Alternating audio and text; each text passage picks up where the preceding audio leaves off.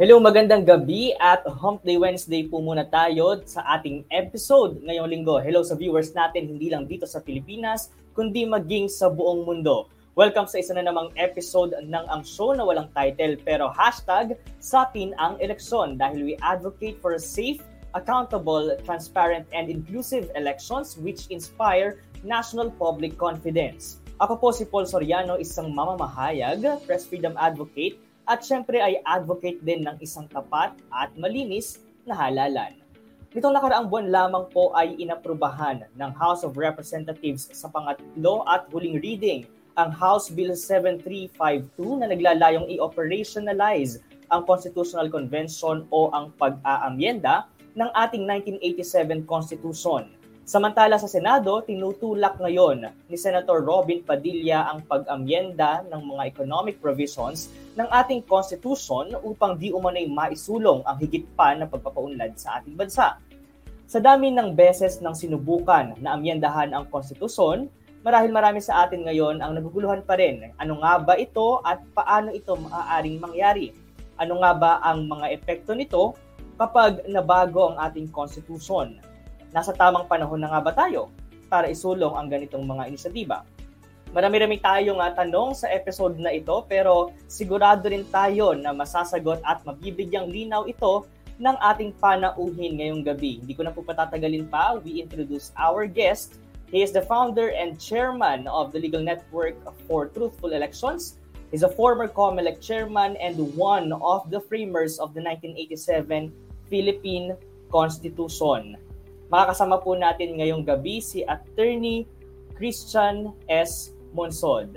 At habang hinihintay po natin si Attorney Monsod, we also want to invite our audience to join the discussion by sending messages to our hotlines flashed on your screens and by using the hashtag Satin ang Eleksyon. Nariyan din po ang ating Lente hotlines. For Globe, you may reach 0917-106-6265 and for smart subscribers 0920-266-0944. We're also live on Lente Philippines Facebook, Twitter, and YouTube accounts, and in our partners' Facebook accounts and pages. Do not forget to like and share our episode tonight and use the hashtag Satin ang Eleksyon. Magsisimula po tayo sa ilang sandali lamang sa atin pong talakayan at habang hinihintay po natin ang ating panauhin, as early as now, kung meron kayong questions about charter change, sigurado naman tayo na hindi ito ang unang dinig natin, no, doon sa ating sa isyong ito, no, sa usapin ng CHACHA. Yan. At sa gabi pong ito ay mas bibigyang linaw natin ang ating ang isyong ito.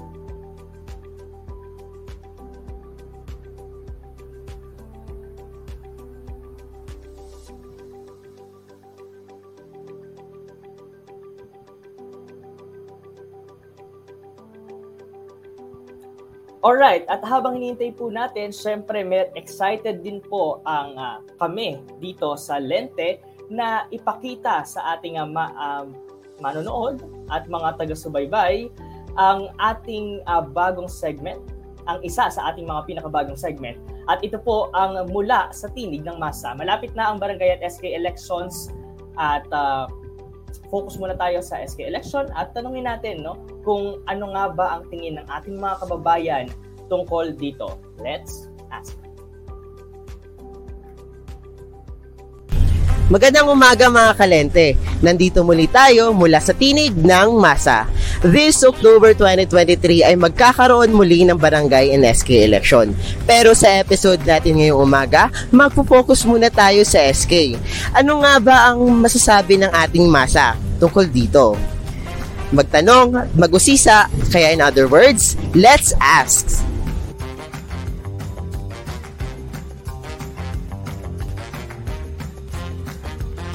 Hello, ano nga po pala yung pangalan ninyo? Rudolph Casimiro po. James Matthew Bernanbo. Rudolph at James. So ayun po, nagtatanong po kami, para po sa inyo, mahalaga po ba yung SK? Opo, kasi po madami pong batang sasali sa may palaro nila, tapos magiging masaya po. Magiging masaya? Saan kayo po? Opo, kasi sila po yung namimigay at nag-ano ng barangay po. So ayun, maraming salamat Rudolph. And ayun, magandang hello po sa inyo. Pwede po bang malaman po malaman po yung pangalan ninyo? Rica po. Rica. Kurt. Opo. Kurt at Rica. So ayun nga po, yung tanong po namin is para po sa inyo, mahalaga po ba yung asking?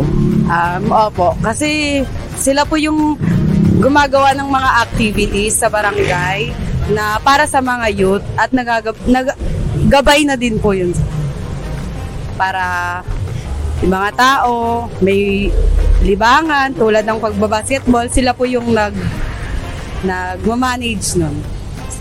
Ayun. Babo ko yung may dadagdag po kayo. Wala naman. Ayan, hello po. Pwede po bang matanong yung pangalan nila? Lala po. Lala? Yes. Lala po, Lala. Okay, so Lala, curious kami.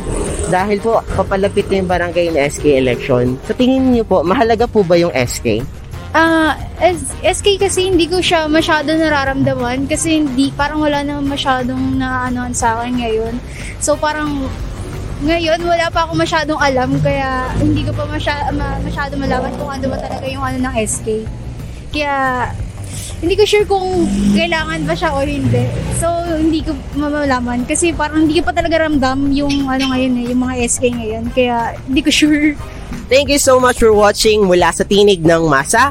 Abangan ang next episodes at laging kakatandaan sa atin ang eleksyon.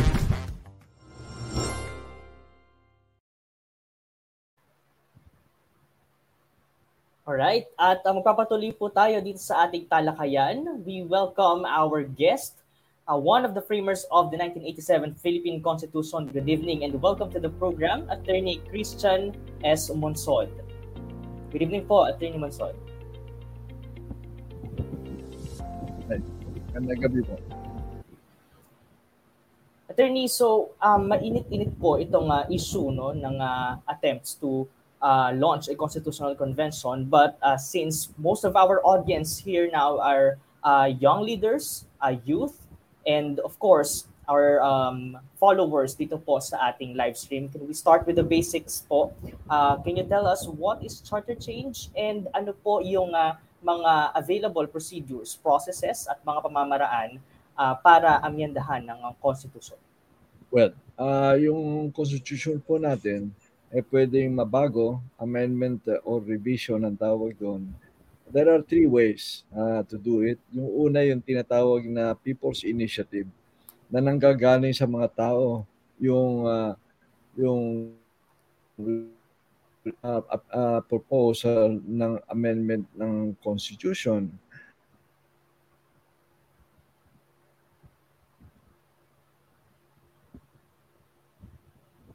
Percent of every congressional district, and the total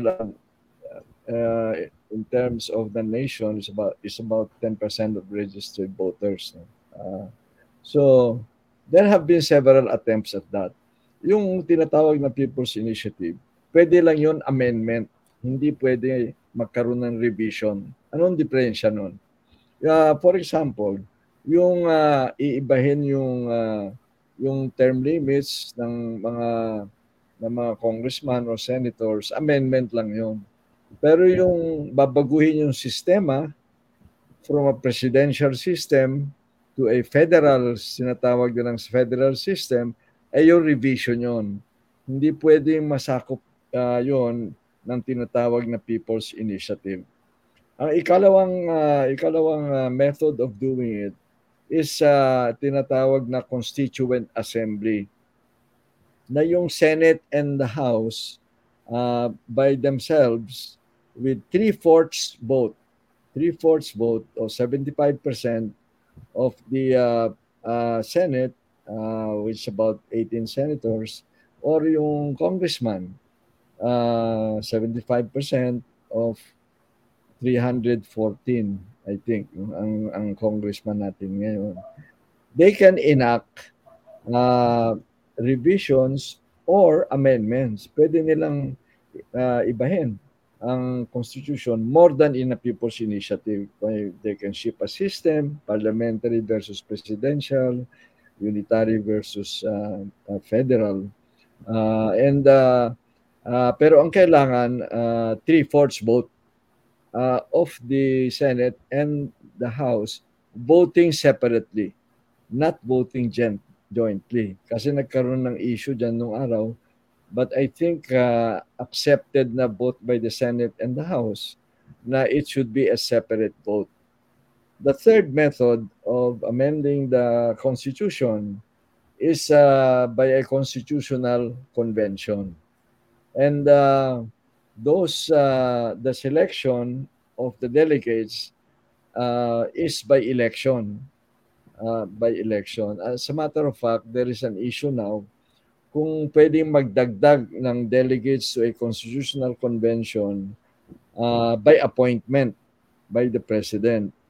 Now, hindi explicit yan sa constitution kung limited to elected. But during the deliberations ng Constitutional Commission, maliwanag yan.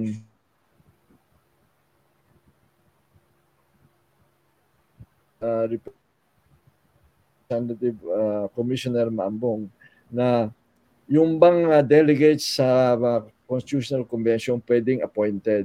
And the answer of the chairman of the Committee on Amendments is that no, they should all be elected. So yun ang three ways to amend our Constitution. Ngayon, after magkaroon na siya nagkaroon sila ng Constituent Assembly or after the Constitutional Convention has come up with their proposals, yan po naman within 60 to 90 days natapos nila will be the subject yung plebiscite where the people can vote yes or no to the proposals. Pero wala nang diskusyon. Yes or no na lang. No? For example, they may have a completely new constitution. Yung yes or no vote is called a plebiscite. And once the people approve it, then it comes into effect. Pag hindi lang, ang vote naman ng mga tao is a no vote, that's the end of it, of that proposal. Thank you for that, Attorney Monsod. Now, I'll go straight to the recent happenings, no? Kagaya po ng nabanggit ko kanina, last month, the House of Representatives already approved on the third and final reading ito pong House Bill 7352, which aims to operationalize the Constitutional Convention that will introduce amendments to the 1987 Constitution.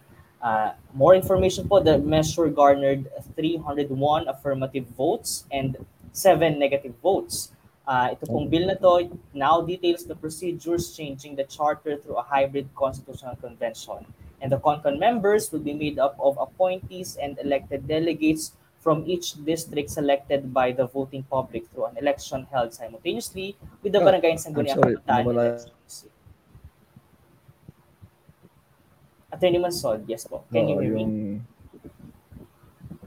Okay. Say it again, please, kasi nawala. Sure po. Yes po, I was asking about ito pong recent na approval ng House of Representatives on the third and final reading of the Bill 7352. This bill now details the procedures for changing the charter to a hybrid constitutional convention. Ito po ay involved din, no, that elected delegates from each district selected by the voting public through an election held simultaneously with the barangay and sa Sangguniang Kabataan elections in 2023. Now, gusto po naming malaman ano ang opinion ninyo on the effectiveness of such a mechanism. Well, yung pinasanga ng House of Representatives, yung kanilang resolution, ngayon inaantay o dapat ngayon nasa kamay na ng Senado kung ipapasa din nila yon, yung ipopropose din nila yon ang Constitutional Convention. And up to now, the Senate has not acted on it. As a matter of fact, there are opinions voiced by the Senate President and certain senators na mahirap makuha yung boto. Kasi kailangan pag yung Constitutional Convention, 2/3. There are 24 senators, so they need 16 votes in order to approve a resolution to convene a constitutional convention. There has been no action yet on the part of the Senate. Yan ang inaantay natin. Kung yes or no sila, if they'll get the necessary 16 votes, 16 senators, in order to convene a constitutional convention. Thank you, Pater Monsod. Balikan ko po a little later yung tungkol po dyan sa naging response ng Senate so far or lack thereof. But ito pong positioning ng bill, given that the schedule provided in the particular bill coincides with the barangay and SK elections, which is this coming October. Sa inyo po bang pananaw ay ample time pa rin ba, or will there be enough time for our citizens to choose their delegates? Ano pong maging implications nito? Hindi pwedeng ilagay yan sa, hindi pwedeng magkaroon ng question sa barangay elections until it is approved by both the House and the Senate. Pero sinasabi nga nila ng COMELEC na may hihirapan sila because you need a separate ballot for that. And yung preparation, sabi nila, and the implementation of that proposal to put it to a vote, yung whether to convene yung constitutional convention is going to cost a lot of money. Sabi, I think they mentioned 2 billion more in order to have that vote in the coming barangay elections. So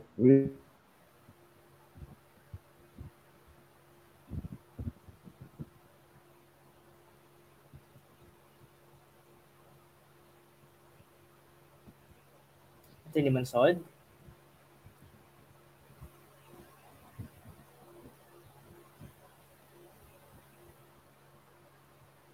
Hello, Attorney Monsod, can you hear us?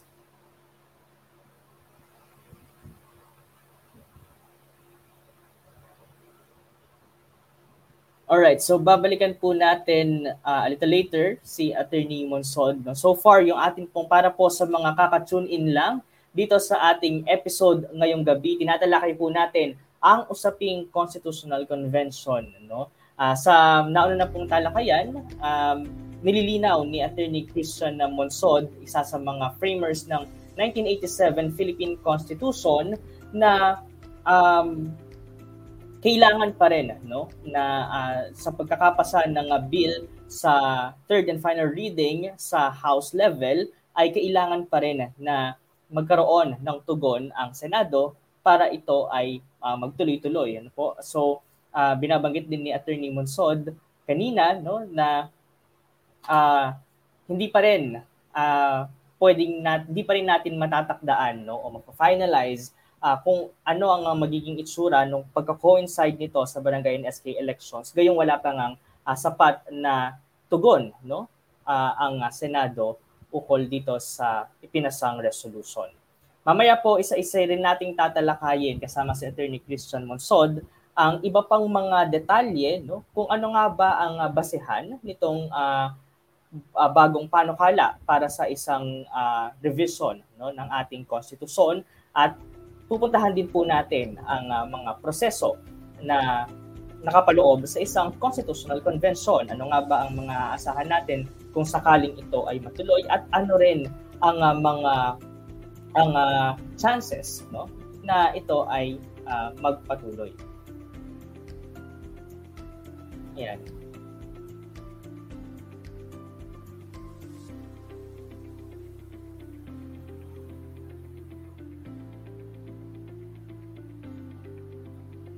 Natili lamang po nakatutok dito sa ating episode ngayong gabi para po sa mga kakatutok lang, please do not forget to like and share our episode tonight and use the hashtag Satin Ang Eleksyon. At syempre, kung meron po kayong questions and comments, pwede nyo pong gamitin ang ating Lente hotlines na finlash po namin kanina. And of course, feel free to post your comments, opinions, and reactions dito po sa ating comment section.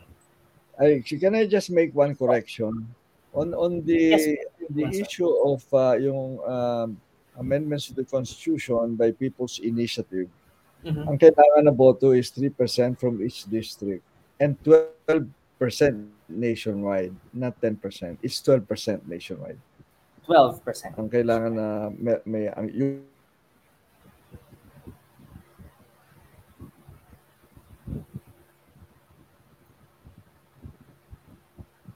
Go ahead po, Atty. Monsod. Okay. Yes. I can see you. All right, thank you. Sige po. Tuloy po tayo dun sa ating talakayan, Atty. Monsod. No? More on the process and composition, I would like to ask, would a hybrid CON-CON, where members composed of the elected delegates along with Malacanang and Congress-appointed experts, be more beneficial, especially with regards to solving concerns and problems than in holding a CON-AS? Well, as I said,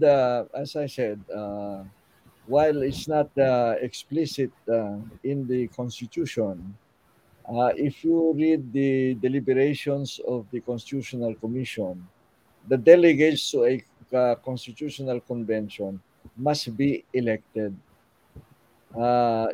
Yun ang interpretation of the committee chairman on amendments in the Constitutional Commission. So, yung sinasabi nilang hahaluan nila ng, I think, 50 appointees, I don't think it can be done under the Constitution. Dapat elected lahat. So, Atty. Monsod, what could be the implications kung hindi po elected lahat? Like, in this case, hybrid CON-CON, and there are Congress-appointed experts. Well, you know, if it is, by the way, it's not Congress appointed. It's election by district. Mm-hmm. Ang proposal nila. In other words, it's the people who are supposed to elect the delegates. Ang problema natin is the present districts today are in the full control of dynastic families. And you know, the biggest coalition is the dynastic families of four presidents: Estrada, Arroyo, Duterte, and Marcos. So the likelihood is that the delegates to the Constitutional Convention will be controlled by the present Congress. That's why we're saying it's not a good time. Because yung dynastic families have the roots of the power of the dynastic families have deepened since EDSA, and this is not the right time to write that there's independently a constitutional convention that can write a full constitution. It's not just amendments or revisions. A constitutional convention, as well as a constituent assembly, has full plenary powers to even write a new constitution. So, what kind of a constitution are we going to have that is controlled by the present Congress of dynastic families?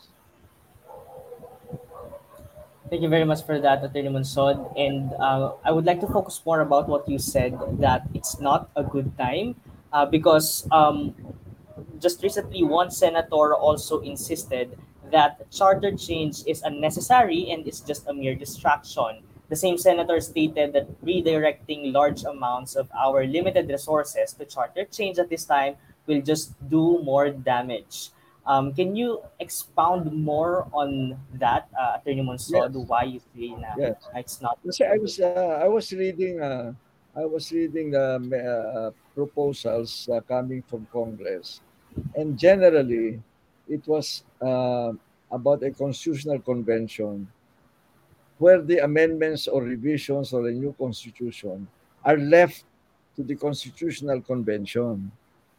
At as a matter of fact, sabi nga ni Congressman Rufus Rodriguez, who is the chairman of the House Committee on Charter Change, na ang gusto lang inserting the phrase unless otherwise provided by law in the economic provisions.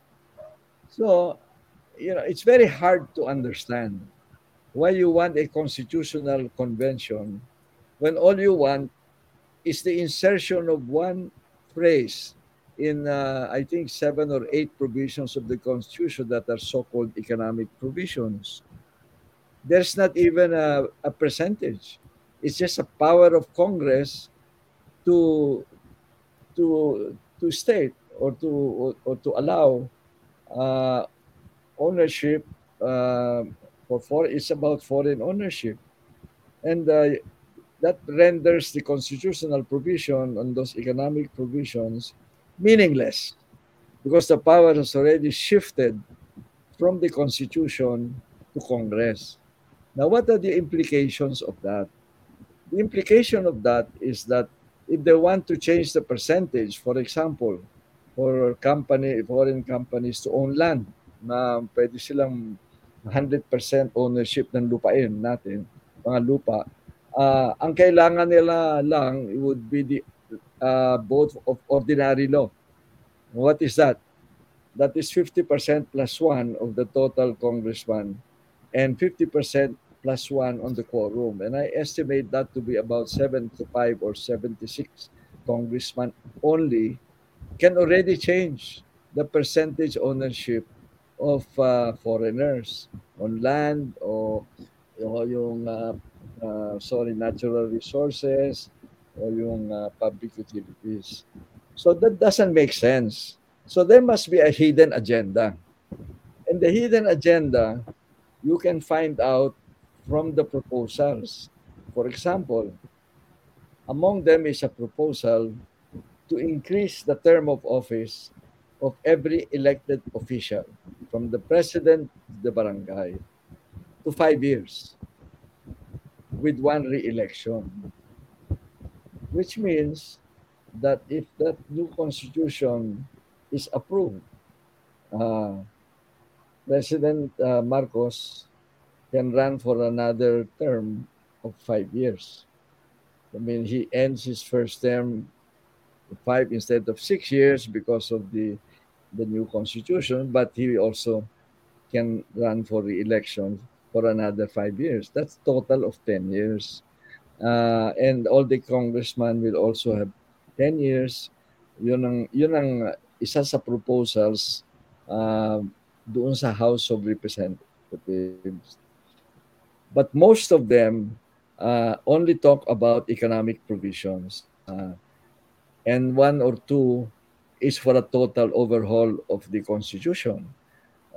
So hindi natin alam what are the hidden motives or hidden agenda of our congressman. That's why if you look at our history, there have been 7 attempts to change the Constitution. 4 were dismissed by the Supreme Court. 2 were dismissed by the Supreme Court, and then the others were withdrawn for lack of public support. Because our people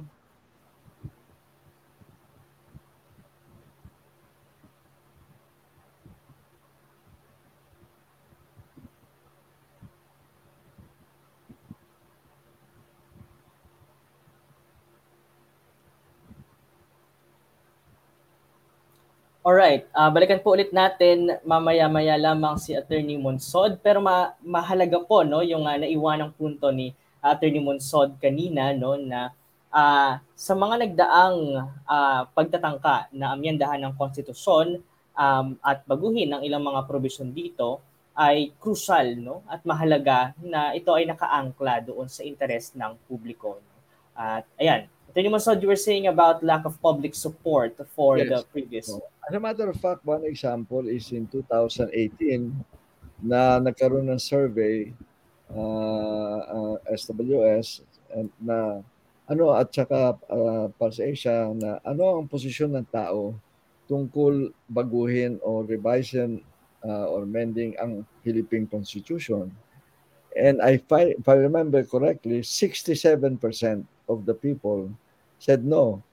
And I can understand that.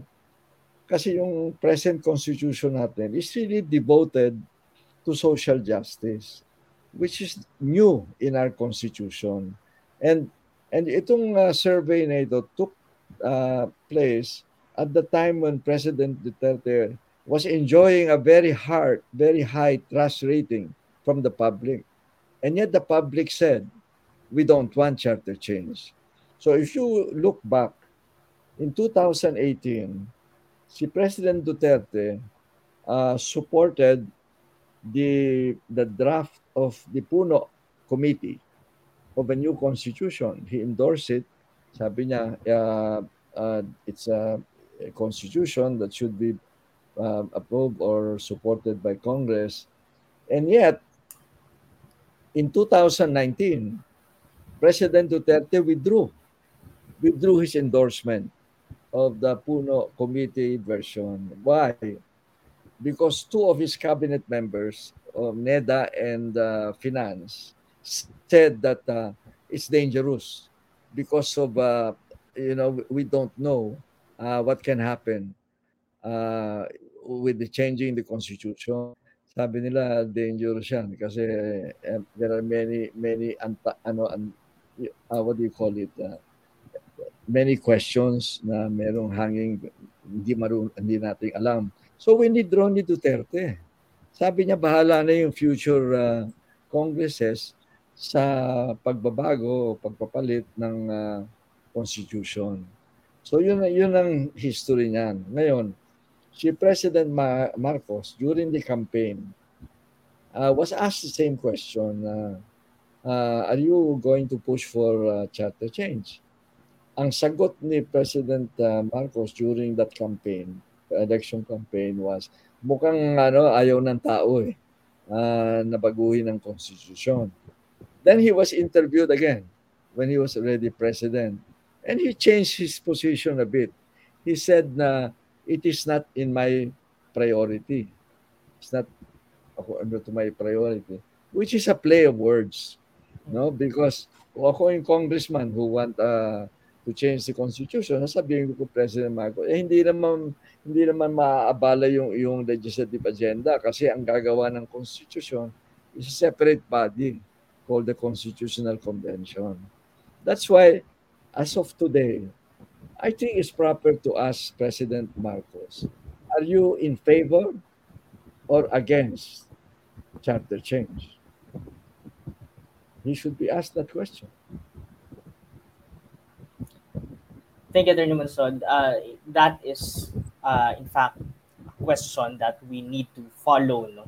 At talagang antabayanan po natin kung lalabas din mula sa opisina ni President Marcos Jr. or from him or from the president himself. But for the discussion, Attorney Monsod, you have already made it clear that if the basis is just for the pushing forward of the economic growth of the Philippines, like what these lawmakers claim na kailangan para doon sa amendment. But just if a constitutional convention is to be held, how do you think we can ensure that the elected delegates and the appointees will prioritize the public interest? Kanina po, you have already mentioned that there is a possibility that it will just be, dominated by the current Congress. And what do you say about this? Well, our Congress has, and particularly now, that is controlled by four dynastic former president families, cannot be trusted with legislation. I'll give you example, simple example. They have not passed an anti-dynasty provision law for 36 years. So our Congress is about self-interest. That's why ayaw ng taong there will be a change in constitution. Kasi alam nila based on the previous proposals and the actions of Congress on with respect to legislation na it's always self-interest. It gives more power to them, for example, extension of limits, and it also gives them more opportunities for corruption with transactional legislation. Ano yung transactional legislation? Yan yan, pareho nung mining. Dapat may reform sa mining. Si President Aquino issued Executive Order 75 na kailangan baguhin ang mining agreements na masyadong in favor of mining companies. So, nag-file ang Aquino administration ng mining reform bill sa Congress. It died in committee. It never reached plenary session. Tapos si Duterte, sabi niya, no, I'm also against open pit mining reforms in Congress, in mining, mining contracts. And he also filed a mining reform law. It died in Congress. Why? Because the mining companies have money. The poor don't have money for lobbying. Tama? At saka the Congress, they only want more power for themselves. Whereas the Constitution, under its social justice provisions, already empowers the people. Diba? With agrarian reform, urban land reform, indigenous peoples, at saka yung fishermen, and education and health, at saka ang sinasabi doon na social justice is the heart of our Constitution. Kaya gusto ng mga tao yan. Kaya lang, hindi ini-implement. And there are people who are pushing for charter change na ang biniblame nila Constitution. For example, that Foundation for Economic Freedom, sabi nila it's been 36 years and there's still poverty and inequality in our country. Therefore, we should change the Constitution. What's the logic of that? Where did that logic come from, right? As a matter of fact, the problem is we are not implementing the Constitution fully because of self-interest of politicians, because of self-interest of big business. That's ang tawag nga dyan is the iron law of oligarchy. It is the conspiracy of crooked politicians and greedy business. Yan ang iron law of oligarchy. That's what we are. That's what we have to change. And as I always say, that we start to change by the barangay elections. The barangay elections is the election that's closest to the people. The barangay has executive, legislative, judicial powers, right? Quasi legislative, judicial, and legislative powers. And it is the local government that interacts with the people at the ground. And those barangays should be controlled by the poor because they're the majority of the voters in almost all of these barangays. And that's how we start change, that the sovereign people at the ground, which are mainly the poor and the marginalized, should control the barangays. In the next elections, they should control the municipalities. In the next election, they should control the provinces and the cities. And after that, the president. In other words, the transformation should not start from the top to the bottom. The transformation from the bottom to the top. And then we will have a new generation of leaders who know how it is to be poor. Ayan lang, that's the only time na makakaroon tayo ng tunay na pagbabago sa bansa natin.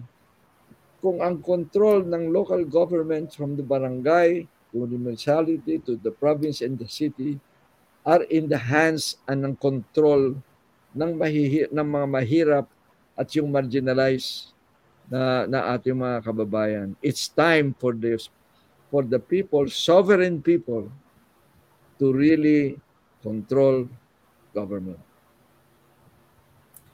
Attorney Monsod, more on that part where you mentioned about the Constitution not yet being fully implemented because of the self-interest of the current politicians. Yes. And you also mentioned about earlier about yung paggamit din po, no, doon sa ganitong platform, no, while the current version of course states about economic growth. Then you mentioned that there may be reasons also for this platform to be used para naman sa extension of term limits, for instance. But what about a change of government? Do you think the CON-CON for the change of government will follow, especially that the BARM now has parliamentary system of government? Well, you know, you're talking about changing the system of government, no? Sabi, lagyan natin, federal, gagawin nilang federal. You know, If kung pag-aralan ninyo yung proposal na shift to a federal system, etong mababasa ninyo. Number one, there will be a transition period of about 10 years. Sabi nga ni former UP President Abueva, who is a proponent of charter change, yung transition na yan is a long transition. Why? Because the provinces do not have now the capability to be more autonomous. So it needs time. And there are only three provinces, three regions now who can be, maybe we can say, pwede ng ano yan, autonomous. What about the other 15? Ang bibigay nila, if you read the Puno Committee proposal, is that during the transition period, at the time anyway that they were thinking of it, President Duterte can be a transition president, although he cannot run anymore under the new constitution. But he's a transition president to finish his term at the time, kasi papasok 2019 at the time. But in any case, the point is that there will be an authoritarian government during the transition. They decide the transition, when the transition will take place, they will decide what kind of policies can be done at the local level and so on. Do the people know that yung mag-shift ng federal, it will take a transition of 10 years? Now, secondly, all the political science studies, and you can ask the UP political science departments, say that when you shift to another system, like for example federal, the ones in control of that area today will be more in control of the area. Why? Let's take a look at, say, you know, Region 6 or whatever provinces. The big boss will be the regional governor. So many of the powers of the president will now be in the hands of the governor. So when you have a federal system, you will have 18 super governors. And with the authoritarian constitution, you will have dictators, which happens. So, mali yun, yung shift na yun. In fact, even the proponents of federalism say that the shift to federalism is indirect to sovereign power. Kasi nga, imagine they'll have a new level of government at the regional level, a new level of government. Ang estimate ng cost niya range from 80 billion to 130 billion. No? Ang laking pera yan. Kasi bagong bureaucracy at region. Moreover, sinasabi nila na the principle of subsidiarity, like solidarity, principle of solidarity, subsidiarity, and the church people know that, is putting power as low as possible to the people, subsidiarity, right? But yung gagawin nila, there is a new level of government at the regional level, which is farthest from the people. Ang malapit sa people yung barangay, tapos yung municipal, tapos yung mayor, tapos yung probinsya. Yung regional, napakalayo na sa tao. What kind of subsidiarity is that? Kalukuhan yun na magkikreate ka ng bagong level of very powerful people who are farther away from the people. Hindi ba? Where is the principle of subsidiarity? And yet, when you shift to a federal system, they will have a lot of power at the regional level. So, ang sabi nga ng mga experts on political science, there is no literature in political science that says that unitary or federal is better than the other. Although there are more unitary governments, about 160, and I think 30 only of the federal. But the point is that sinasabi nila na yung mangyayari is that yung changes are irreversible na, right? In fact, the Puno Committee said that once we shift to federal, it cannot be changed forever. Yun ang nakalagay sa kanilang mga draft constitution. Eh, sinasabi ng political science, since there is no study that says one is better than the other, whatever you have, just make it work with amendments, with fine-tuning, and so on. But don't change the system because you may make a bigger mistake when you do that, and endanger, in fact, the democracy when you have 18 dictators in the country with the regions, di ba? So hindi na napag-usapan. Sabi nila, as a matter of fact, when you change or amend the constitution, stick only to the manifest errors. Yung manifest errors. But the question is, are there any manifest errors in the present constitution? I have not heard any that is about manifest error. If not, it's better to just fine-tune and amend and so on. We can have amendments, for example, at the right time. I don't mind if there is an amendment na yung vote for president and vice president is a tandem vote so that you don't have president and vice president from different parties. But that's a minor change in the constitution that can be, you can say, well, baka pwede yun, no?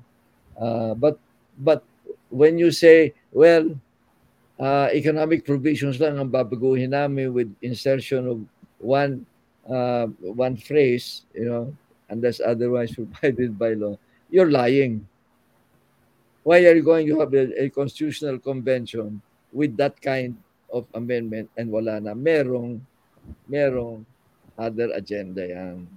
And we should watch out for that. Ang aking paalala sa ating mga kababayan, huwag kayong magpaloko. Pag nagkaroon ng bagong mga amendment revision or bagong constitution, you can bet na mahina they will, one of the big things should be social justice. And you can bet that it will be replaced by the objectives of business. At saka mahihirapan din yung indigenous peoples. Ngayon, ang constitution natin favors the indigenous peoples and in fact says that the customary laws should be taken into consideration to protect our indigenous peoples. Bakit? Bakit ang indigenous peoples natin used to own all the land in this country? And then the colonials came. The Spanish and the U.S. and they what they did was they allied with the landowners and the elite. Di ba ganun nangyayari sa ating history? No, so nakalimutan nung pumasok ano yung mga sa areas, yung mga landowners and the U.S. whatever it is, napaalis yung indigenous people from the best agricultural land. They were put into higher ground. No, they were pushed to higher ground, and then mining came, and mining went to the hiring ground, and they have both forestry and water rights. Can you imagine the miners have that? So ano natira sa indigenous peoples natin? Nawala sila ng lupa, niligay sila doon sa mataas na lupa, pinasok ang mining. Ano nangyari sa kanila? And ating Constitution protects them and supports them, but that is not being implemented because of the iron law of oligarchy. So if the constitutional change is not the way to go, what do you say should the government focus on instead in order to actually fully implement the Constitution with social justice at its heart? Yes. Well, actually, we talk social justice. If you look at the Constitution, it also promotes yung governance to strengthen and give more power to local government. Diba? Yun ang other of the Constitution: social justice, local autonomy, and you know, there already have been studies. And there was an assessment in 2014 and 2015, including the UP PIDS, research group. Nag-assessment sila on the effect of the local government code and what are needed in order to fully implement the intent of the Constitution for local autonomy. And you know, there is a paper of 30 amendments to the local government code in order to give more power and resources to local government. Is the Congress attending to that? I sent copies to some members of Congress. No, they're not. They're saying, no, we want a charter change. Why don't you try improving the local government code with these amendments proposed by the Philippine